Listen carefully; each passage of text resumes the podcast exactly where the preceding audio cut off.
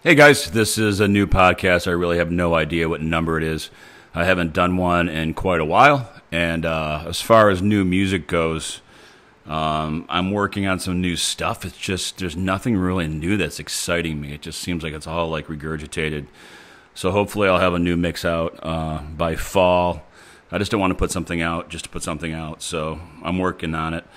Um, I wanted to put this together because I know a lot of you guys are struggling with just everything. And if you're over 50, you know, it's tough and depression setting in and weight, you know, you know how where I'm coming from with this. I don't need to go down that road again. But I guess 2020 for me was probably probably the worst year of my life. Like um I barely made it through and I guess I want to share with you some things that I did that kind of helped me crawl back it sounds cheesy, but like back into the light. Like I was just in a dark place and I barely felt like I escaped. Um, if you don't know, in 2020, I uh, I met a guy that uh, man, he was everything to me, and it turned out everything was a complete lie, and he was a con artist, and I spent a year with him, and I really didn't know what was going on, but um, completely threw me for a loop at the end. It was like a lifetime movie. Um, complete psychopath, uh, personality disorders, and uh, he ended up putting me in prison. Like it, it's crazy. It's just the whole story is crazy, and I, I it took me a long time to really work through all that. And I lost my drive, motivation for working out, and um, at the end, he said some horrible things to me that really took away my mojo, and I had to get that back. And um, you know, I just I almost didn't make it. So I'm going to tell you some of the things that I did that maybe one or a couple of these things might help you. Okay. So I guess what I realized was there's a, I guess I'm a dumb empath. Like I just always thought most people were kind. And I guess I'm realizing that a majority of people just really don't have your best interest at heart. And I've spent my whole life making others happy or others comfortable around me and ending up exhausted or just depleted of energy to help somebody else that wouldn't lift a finger for me. And I finally just put my foot down and said, that's enough. Like, I'm not doing it anymore. And I'm taking care of myself. And I'm the priority. And I don't know about you, but growing up, that was always a way of seeming selfish, like if you were making yourself a priority. But I had to, you know? So I pretty much went through and eradicated, like, anybody in my life that was toxic. And what I found out was there was a lot of them. and I set boundaries with people. And I learned to say no and not feel guilty about it and not feel bad when someone tried to make me feel bad because I said no. Um, and that's, I guess sometimes I feel like a dick, but if someone respects me enough and wants the best for me, like they would understand. And what I'm learning is if someone uh, doesn't, they don't belong in your life, you know? And there's just a lot of crappy people out there. Um, learning to say no, too, was a hard one for me. Um, so many people over the past couple months have tried dumping their shit on me and I just basically put my hand up. I said, "Listen, man, like I'm going through my own. I'm sorry. I have my own therapist. Like, can you not dump it on me? You know?" And it's surprising to see people's attitudes when you do that. Um, they don't know how to take it. Uh, so I pretty much just stopped caring too about what other people said about me or thought of me, and I know I'm a good person and I don't need to prove it to anybody else. I also came to the realization like I've been chasing this image in my head that, you know, being a gay man, you're always chasing that perfection image and you know, you see all these guys on Instagram. It's just like, you know, I'm never gonna have a six pack. Like, I need to learn to be happy with what I have, and that you know I'm healthy and be grateful for what I have, and stop being sad for what I don't have. And it's quite a concept, and I'm gonna say it again. Like, we're so focused on what we don't have, we don't see what we have, and um, that was one of the things I talked about in the prison podcast where I didn't realize until it was all taken away from me, like just the little things made me happy, like being able to go to Starbucks or my dogs or my bed. Like, um, there's little things like that we just take for granted, you know? Um, and it's hard when we're beating ourselves up all the time. We don't see what we have that's good, you know? Um, I now plan my workouts like appointments um, like a doctor appointment. Like if someone wants to go to dinner or lunch, I'm like, sorry, I have. I don't even tell them what I'm doing anymore because I don't want someone to try to talk me out of it. But I say I'm busy. But like nothing's more important than my yoga, my meditation, or my workouts because that's medicine for me. It's medicine for my brain. And when you skip them, you're just going backwards. You know. Um, I do intermittent fasting, and I went keto. You know, and I don't I've done it before where I used to document and get all into the numbers. Like I just do the best I can, you know. And if there's days I fall off, I fall off, and I just get back on. Um, and I don't beat myself up over it. I try harder to keep things in my life organized. Um, my car, my laundry, my kitchen, and you know, actually my kitchen's a mess right now. But I try really hard to keep everything organized because I'm a firm believer if there's something in your life that's chaotic and messy, it just transcends into something else. So I, I try really hard to keep everything clean and organized.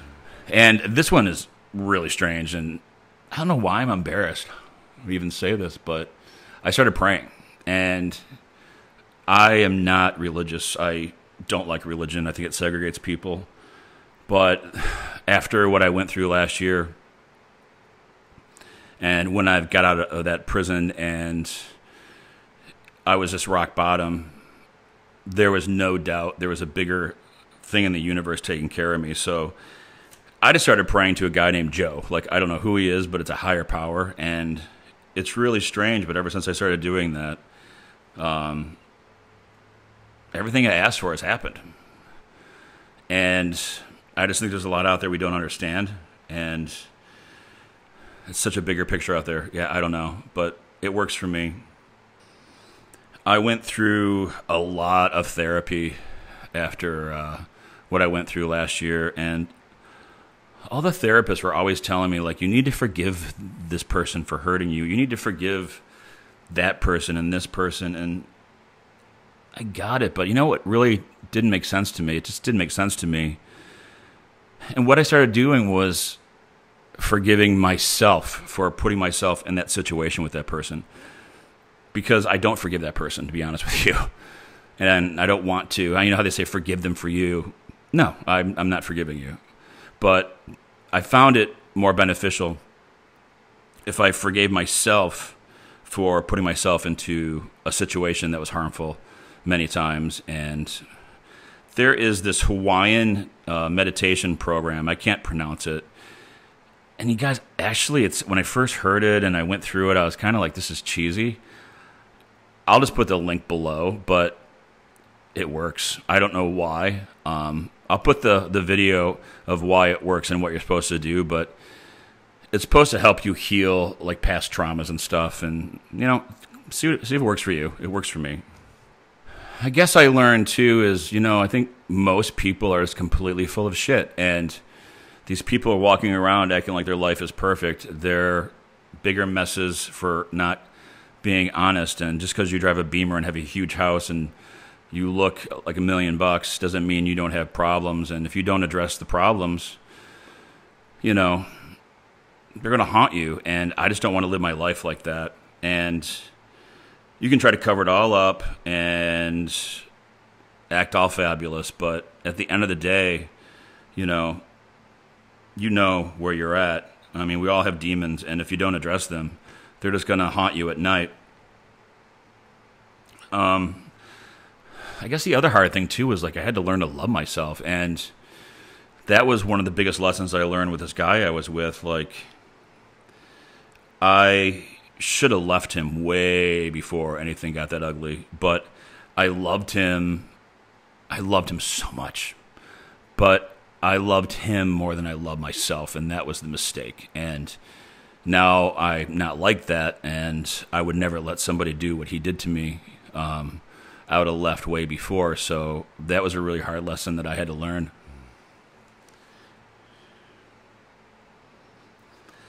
I also learned that I grew up in a very chaotic household, very abusive father who was narcissistic, and I'm codependent. And I needed to work on that and uh, not try to latch on to relationships or people to try to be happy. And that was, uh, it still is a hurdle to get over because I've, you know, at 53, I'm finally realizing that and looking back at the history of my life, like trying to not repeat things